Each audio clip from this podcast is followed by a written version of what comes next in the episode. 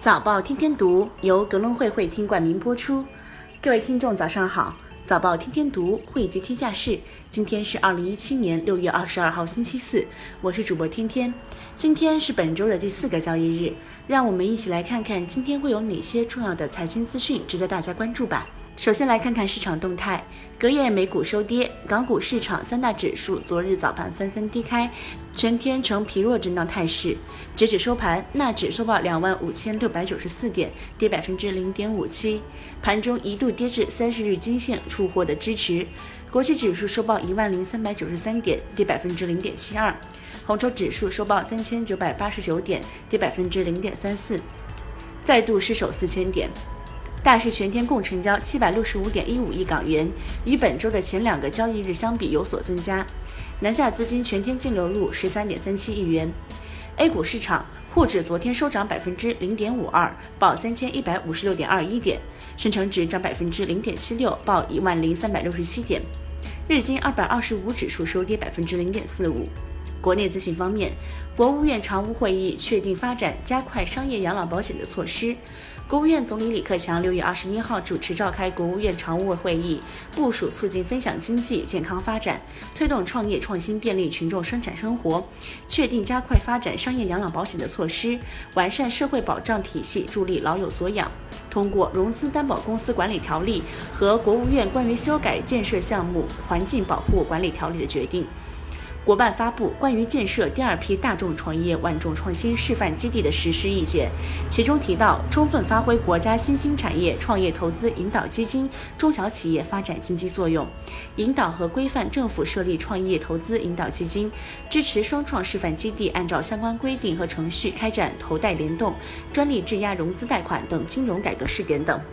发改委已上调上网电价，缓解煤电经营困难。发改委已于近日下发通知，自七月一号起取消向发电企业征收的工业企业结构调整专项资金，将国家重大水利工程建设资金和中大型水库移民后期扶持基金征收标准各降低百分之二十五。发改委称，由此腾出的电价空间用于提高燃煤电厂标杆上网电价，缓解燃煤发电企业经营困难。方星海。A 股加入 MSCI 指数后，基金会投入进来。证监会副主席方星海做客央视财经评论，解读 A 股被纳入 MSCI 称，加入 MSCI 围绕着两个条件：一是可投资性，是由沪港通和深港通来解决的。另一个条件是境外市场需要有基于中国股指的衍生品推出。方兴还指出，国内市场上市公司喜欢停牌，加入 MSCI 以后，对于平牌就能够起到制约作用。上市公司如果频繁的停牌，就会被踢出指数，促使上市公司不能随意任性停牌。其同时也表示。MSCI 未来会纳入更多 A 股，理论上可能到百分之三十。沪港通、深港通额度可能不够用，未来可能通过改革 QF 这种方式解决额度问题。六周二十三万平方米。中国南海可燃冰试采刷新纪录，截止二十一号十四时二，截止二十一号十四时五十二分，我国南海神湖海域可燃冰试采已连续试采达四十二天，累计产量超过二十三点五万平方米。我国通过可燃冰勘察开发理论、技术、工程和装备的自主创新，最终超预期完成试采工程目标，取得可燃冰试开采的历史性突破。港媒方面，中国央行发布《债券通管理办法》，删除北向通无投资额度限制条款。中国央行制定《内地与香港债券市场互联互通合作管理暂行办法》，从自六月二十一号起施行。其中提到，境外投资者可通过债券持有人，境外投资者可通过债券持有人在香港结算行办理外汇基金兑换，北向通下的资金兑换纳入人民币购售业务管理。央行、外管局等将防范利用北向通进行违法违规、套利套汇等活动。央行与相关监管部门有权及时调取北向通境外投资者数据。与五月三十一号公布的征求意见稿相比，暂行办法最大的区别在于删除了此前征前意见稿中提及的北向通没有投资额度限制。香港新政府拟设金融领导委员会，将金融业推上新台阶。香港新任行政长官林郑月娥在政纲中曾提出理财新哲学，但由于财经官员未见换血，引来市场质疑。对此，林郑回应表示，知道大众对金融发展有不同意见，而财政司长旗下亦会有金融领导委员会，将会有金融业推上新台阶。穆迪，MSCI 纳入中国 A 股对中国股市有正面影响。目前，全球超过十一万亿美元的投资资本以 MSCI 指数为基准，大约一百一十亿美元。以该指数为基准的资金流将流入中国境内市场，更多外资参与有可能提高中国公司的治理水平，并进一步推动对中国股市的被动投资。未来几年，A 股将全面纳入 MSCI 指数，估计会占 MSCI 新兴市场指数百分之二十的权重。腾讯发布战略产品智能云，向外界开放人工智能技术平台。腾讯旗下的云计算公司腾讯云在深圳举行腾讯云未来峰会上发布战略产品智能云，宣布开放腾讯在计算机视觉、智能语音识别、自然语言处理的三大核心能力。这是腾讯云首度公布其 AI 战略路线。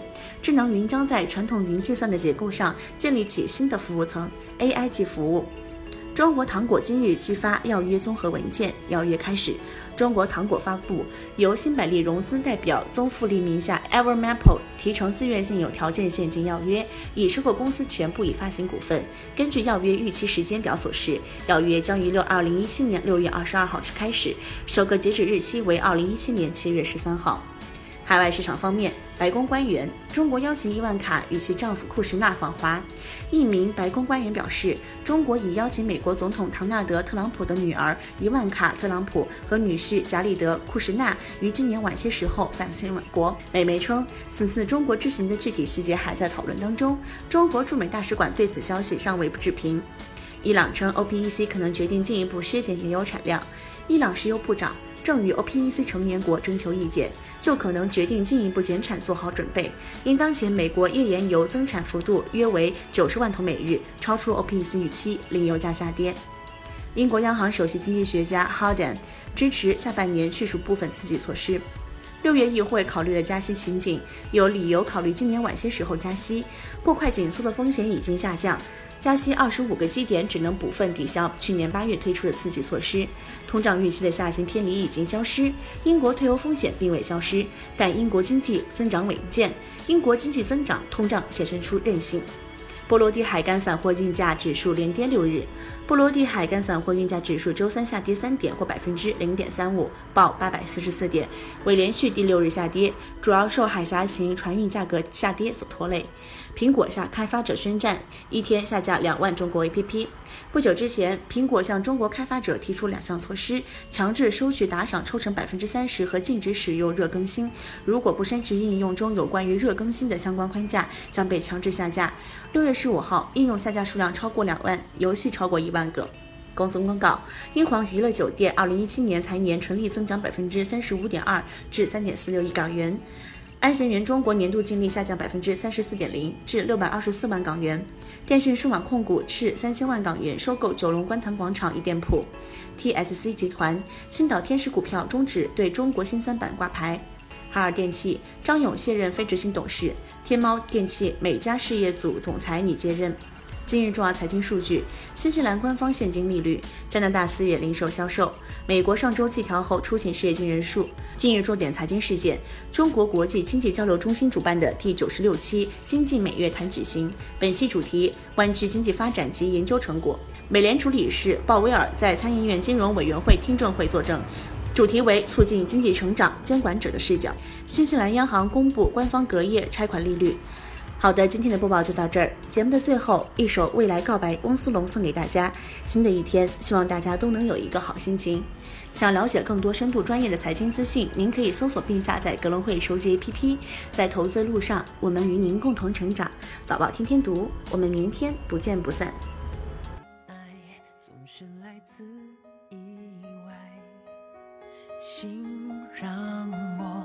从阴霾走出来，屡战而屡败，身心崩坏，我也会相信命运有主宰。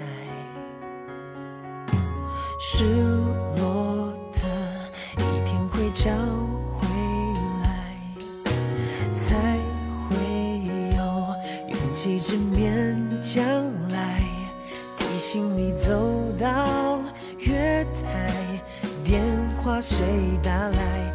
问我那初心到底在不在？嗷嗷嗷，在荒谬年代，那孤独，那无助占据过心怀，一起百无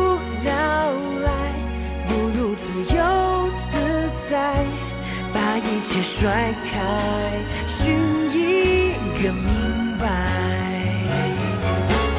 熬熬熬，熬出个明白。把孤独的、无助的，全都是美丽的安排。从未来拨一个电话给今天的少年去告白。